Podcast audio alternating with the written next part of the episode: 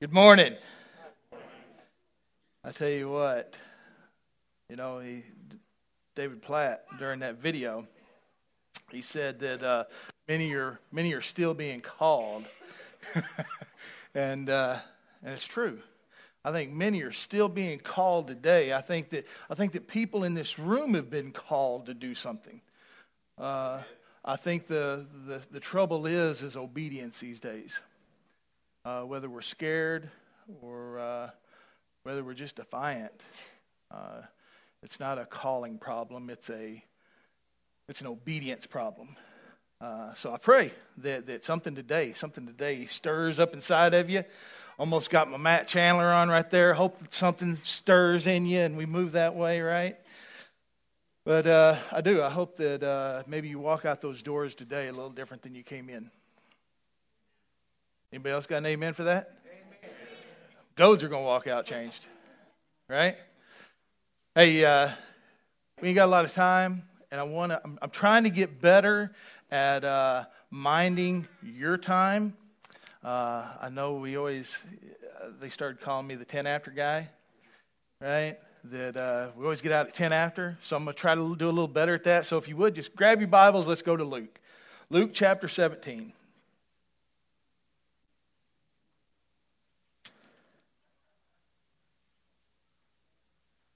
And as we go to Luke 17, I tell you what,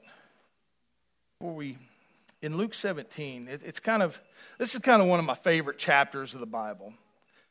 Even though sleigh bells ring, are you listening?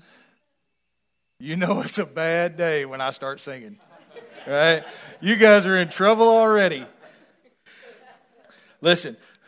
Luke 17, here's the reason I love this verse, or this chapter. We're going to be at the end of this chapter, but at the very first of this chapter, it talks of a mustard seed. And I want us just to look real quick into what it says. In verse 5, it said, "And the apostles said to the Lord, 'Increase our faith.' So the Lord said, 'If you have faith as of a mustard seed.'" Now that's special to me because that's how the Lord kind of drew me to himself. Woke me up one night, gave me Luke 17. I began reading that because I was struggling for faith. And so I love Luke 17. So I love being in that today. And hey, just a few weeks ago during Thanksgiving, we preached on the lepers. Right? So we've kind of been all around Luke 17 for a little bit. And before we really get into that, I want to kind of, last week I kind of went back to Daniel, or I went back to Zechariah. And I want to bridge a gap from Old Testament to New Testament, because a lot of times some people go, well, Jesus is just in the New Testament, which is not true at all. Jesus is from the beginning, right? In the beginning, boom, Jesus was there. And we just got to look for him, and we got to see what they were looking for at that time. So I'm just going to read this to you real quick. In Daniel chapter 2, it says, "And in the days of these kings, the God of heaven will set up a kingdom which shall never be destroyed, and the kingdom shall not be left to other people. It shall break in pieces and consume all these kingdoms, and it shall stand forever. Inasmuch you saw that the stone was cut out of the mountain without hands, and that it broke in pieces the iron, the bronze, the clay, the silver, and the gold, the great God has made known to the king what will come to pass after this. The dream is certain and its interpretation is sure." Now Daniel is interpreting a dream for King Nebuchadnezzar here. And listen, every time a prophet prophesied something, it was for something at that time, but it was also for something in the future. So we see that here Daniel is saying that God is going to set up a kingdom to come that is going to be over all the kingdoms of the earth. That there will not be just separate kingdoms. He will be over all kingdoms. And he will be over all of the earth. And that's what we see Daniel talking about right here. So it kind of gives us some context when we get into Luke. And I want us to begin in chapter or in chapter 17. We're going to begin in verse 20. We see that with the leper story right before where we're at, we're going to begin in verse 20, the leper story. Jesus was traveling to Jerusalem. But now, verse 20, they have made it to Jerusalem, and the Pharisees have caught them. And the Pharisees, they're not caught them, but they're all together. And you got Pharisees and you got disciples all around. And it says, starting in verse 20, it says, "Now when he was asked by the Pharisees when the kingdom of God would come, he answered them and said, 'The kingdom of God does not come with observation. Nor will they say, see here or see there, for indeed the kingdom of God is within you.' Then he said to the disciples, 'The days will come when you will desire to see one of the days of the Son of Man, and you will not see it. And they will say to you, well, look here, look there. Do not go after them or follow them. For as the lightning flashes out of one part under heaven, shines to the other part under heaven, so also the Son of Man will be in his day. But first he must suffer many things and be rejected by this generation. And as it was in the days of Noah, so it will be also in the days of the Son of Man. They ate, they drank, they married wives, they were given in marriage until the day that Noah entered the ark and the flood came and destroyed them all. Likewise, as it was also in the days of Lot, they ate, they drank, they bought, they sold, they planted, they built. But on the day that Lot went out of Sodom, it rained fire and brimstone from heaven and destroyed them all. Even so will it be in the day when the Son of Man is revealed. In that day, he who is on one housetop and his goods are in the house, let him not come down to take them away. And likewise, the one who is in the field, let him not turn back. Remember Lot's wife. Whoever seeks to save his life will lose it, and whoever loses his life will preserve it. I tell you, in that night there will be two men in one bed, and the one will be taken and the other will be left. Two women will be grinding together, the one will be taken and the other left. Two men will be in the field, the one will be taken and the other left. And they answered, and they said to him, 'Where, Lord?'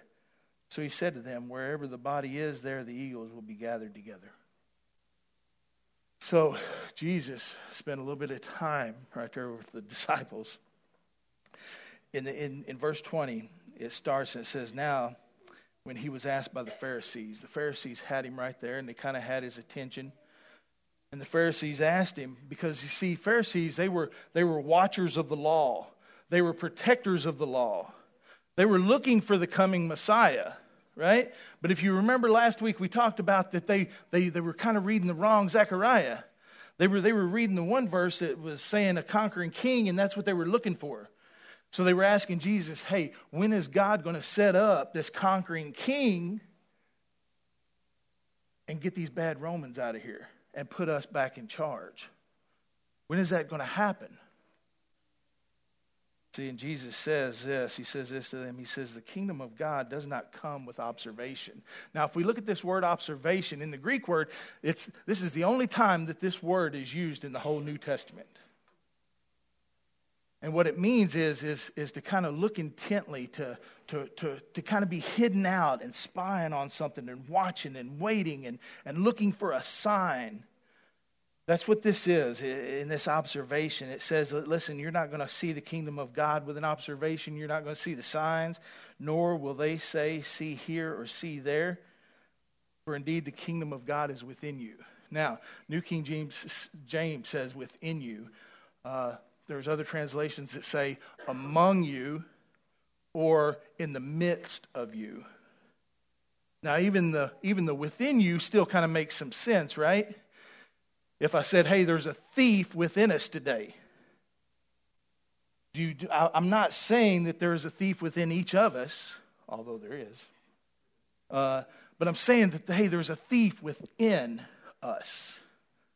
Right? So it still makes sense that Jesus is saying, listen, you guys are looking for a sign and you're looking for all these things that's coming.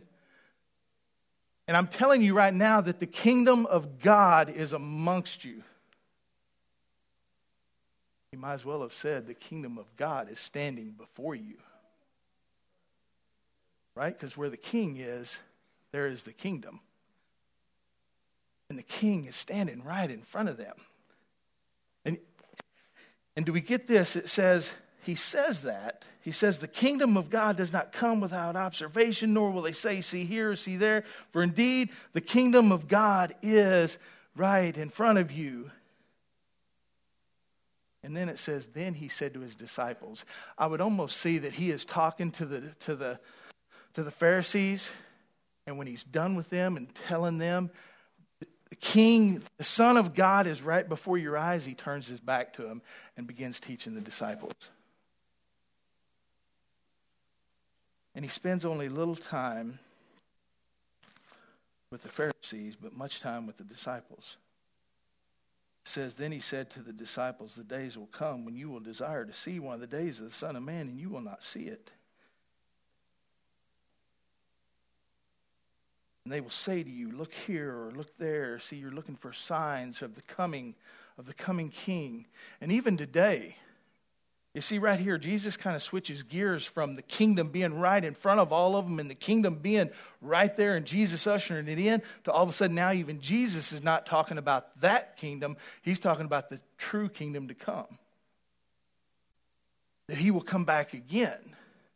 So even in this same talk, he's talking as if the kingdom is here, but he's also talking about his second coming, right? And you remember last week in Zechariah, there was two different verses that talked about both comings of Christ, the first one and the second one. And it says, listen, do not go after them or do not follow for signs, for as lightning that flashes of one part under heaven shines to the other part under heaven, so also the Son of Man will be in his day. Listen, he says, listen, don't waste your time in this life looking for signs of when Jesus is coming back. You know, I know many people that all they can focus on is Bible prophecy. And they want to know about end times and how's it going to end and, oh, it's looking bad in the Middle East and over this and over that. And Jesus said, hey, don't worry about none of that. Don't worry about none of that. You're not going to know it anyway. You're not going to figure it out. Hey, when the Son of Man comes, he's going to be like a bolt of lightning across the sky. And you think you're going to harness all that? You think you're going to figure all that out? He says, don't be thinking that way. Don't be thinking that way.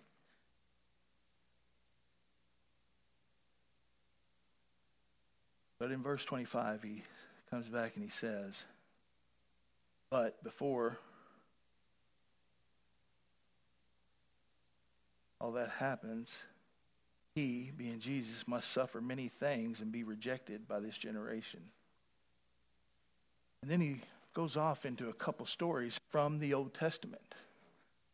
And he says, just like in the days of Noah, guess what? The people, they were, what did it say? They ate, they drank, they married wives, they were given in marriage. I mean, he might as well have said, hey, they were eating, drinking, and they were being merry. They were on autopilot. They were just cruising. Life was good until the day Noah entered the ark and the flood came and destroyed all of them. That kind of escalated quickly, didn't it?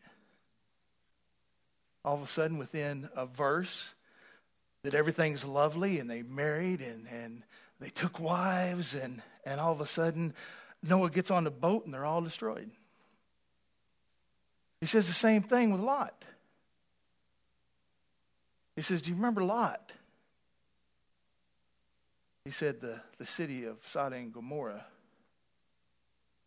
had become evil with many lusts. And some of those just being that they wouldn't even feed poor people. They had fire and brimstone come down on them because they didn't take care of the people around them as much as they did the sexual immorality. And it says, listen, they were all fine.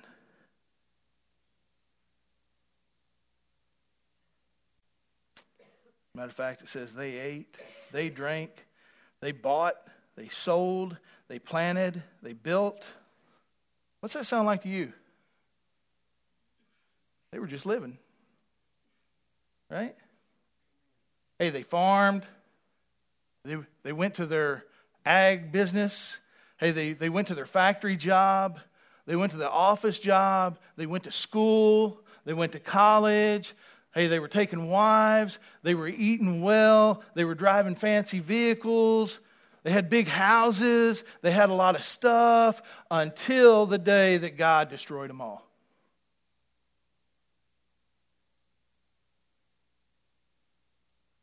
Until he destroyed them all. So what Jesus is trying to say, and he kind of reveals it in the next few verses,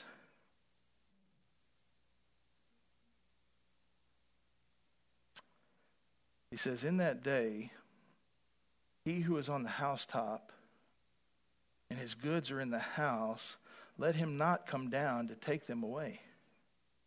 And likewise, the one who is in the field, let him not turn back. He even says, remember Lot's wife?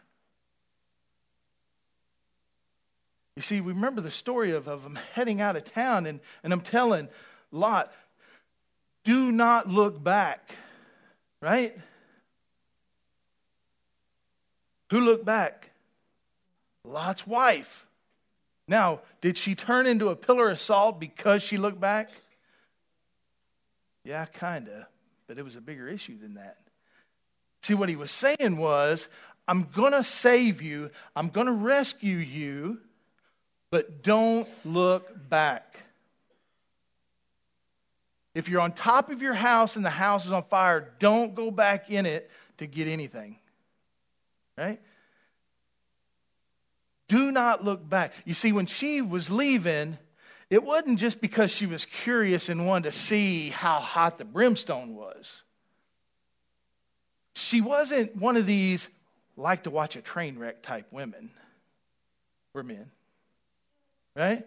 It wasn't that she was kind of a rubbernecker and just, hey, I want to see what God's fixing to do to this place.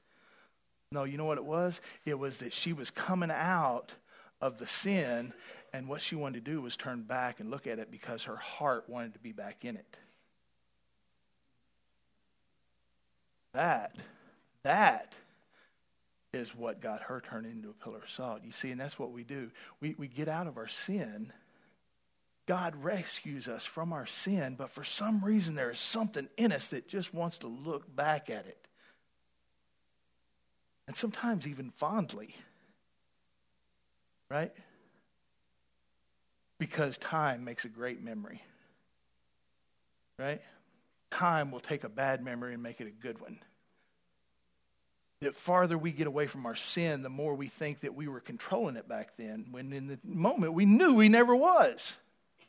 But the farther we get away from it, the more we think, well, that wasn't that bad. I kicked it then. I can maybe glance back at it a little bit. Maybe I can look back on it a little bit fondly now, right? Jesus is saying, hey, listen, when we save you, when I save you, when I bring you out, do not look back. Don't look back. It's what's going to kill you. You see, and Jesus typically says, don't worry about the one that can kill you in this life. Worry about the one that's going to kill you eternally. That's what he's saying. He's saying whoever seeks to save his life will lose it, and whoever loses his life will preserve it. I tell you, in that night that one will be taken, the other be left. Women will be grinding wheat. One's going to be taken, the other left. Two men's going to be standing in a field. Now, did you guys notice that the first one's at night and the second one's in the day? And he's just saying them in a row. You know why? Because in a moment, in the blink of an eye, the coming of Jesus, every eye will see. Right? Every eye will see. Those of you that are hunters that like to look at your solunar, and I remember sitting up at deer camp and looking at my solunar and thinking, okay, what's this? Okay, moon overhead, moon underneath, right? See, we're on a ball that's spinning, and the sun's going to be on one side of us in one moment. It's going to be on the bottom of us on another moment, right? So here Jesus is saying that at one moment at night, somebody's going to be taken. One's going to be in the field, they're going to be taken. One's going to be grinding, they're going to be taken. You know why? Because I'm going to come back and the whole world is going to see me at one time, and every knee shall bow and every tongue confess that I am Lord. All in an instant, like lightning running across the sky. Jesus said that. See, and when it says that one is taken, not talking about heaven. One is taken for judgment, and one is left to enter the kingdom.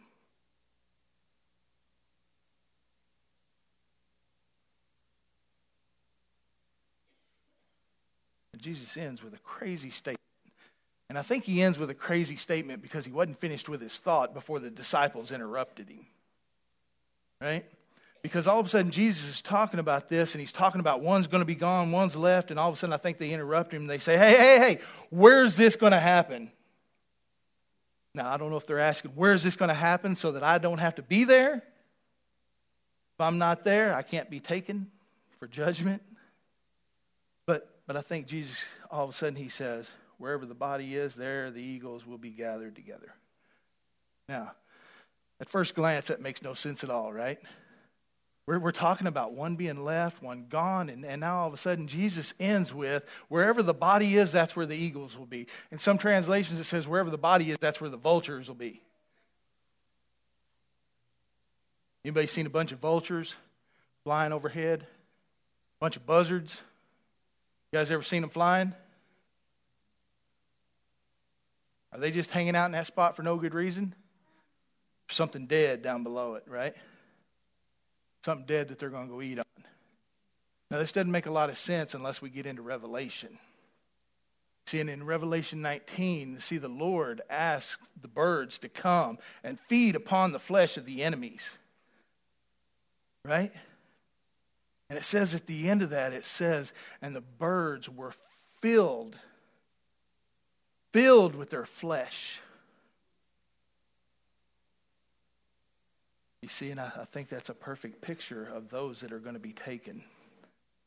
Because if we back up, those that want to look back to their sin, those that want to live this life not looking for Jesus, ones that's not focused on Jesus but focused on the way they want to live, that when they are taken, they will be full of it. They will have all they want, and they will have it running clean out the side of their mouth. And that will be their reward. That will be their judgment.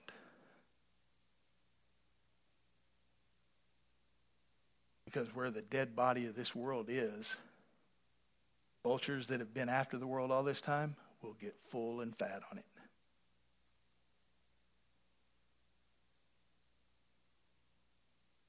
The others will be in the kingdom.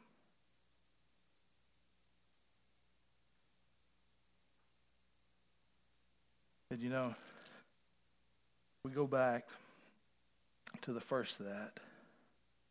The Pharisees were setting on go looking for the Messiah. And it's because if we go back even to chapter 16, I think it's in verse 16. It says, ever since Moses and the prophets has been the law, but then came John. And we know what John was. John was the forerunner of Jesus. He was getting people prepared. Listen, there had been over 400 years of silence from God people.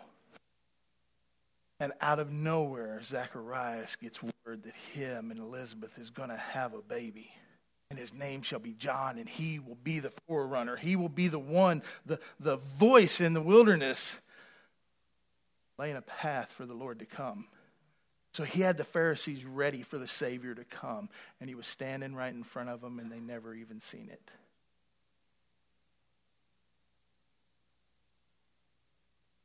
Never even seen him.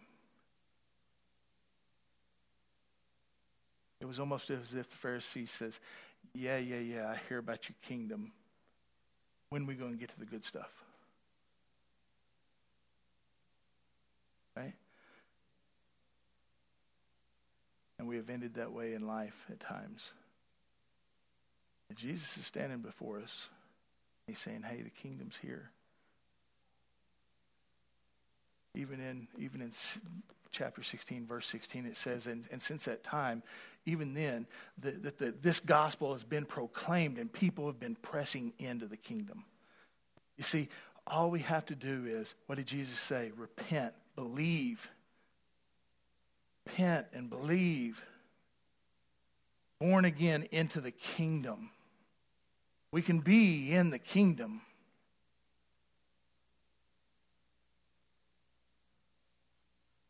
But it's unfortunate that one will be taken and one will be left.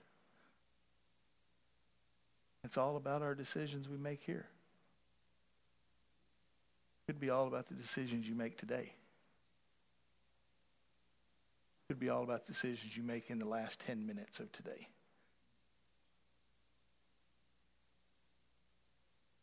So, I want us to see that, listen, last week we seen when Jesus was standing before Pilate and he said, are you a king? Jesus said, you're speaking right, but understand my kingdom is not of this earth.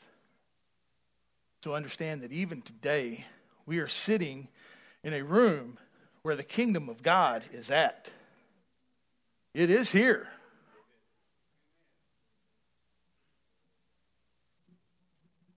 It's here. But do we be like a Pharisee and go, well, where's the good stuff, though? Because I'm not seeing nothing. I'm gonna wait on the next Jesus. My friend, if you wait on the next Jesus, he won't be so nice. Jesus brought peace with him. Jesus brought love, and he brought joy with him. And he gave that to us the first time. Second time he comes conquering. Taking one and leaving one. So today, you would stand with me. Let's spend just the last couple minutes. Again, we stand to get the blood flowing. But I want us to evaluate, did God speak anything to us today? Did God say anything? Anything that stirred in our heart? I pray that you do something with it. Because just like he said in there, it can happen in the day, it can happen in the night. It's going to be like a lightning bolt across the sky. Today is the day of salvation.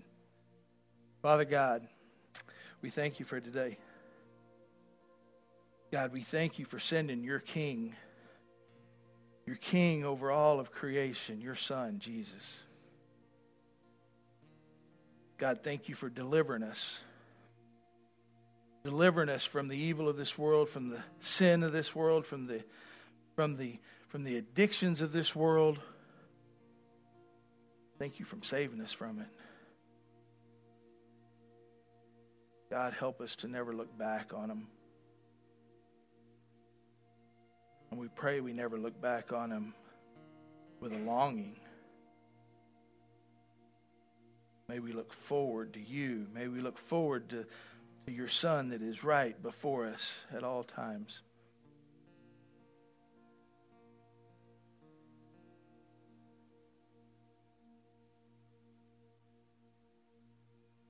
God, if we have been those people that are worried about the contents of our house and we're not focused on you, then God, convict us in this moment.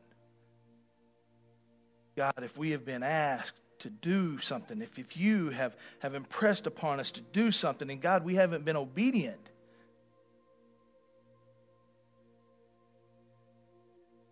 God, may we change that today. Even when it doesn't make sense, even when it's scary,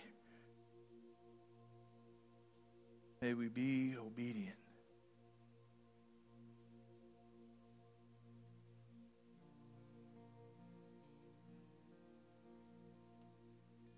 God, work on us in this moment.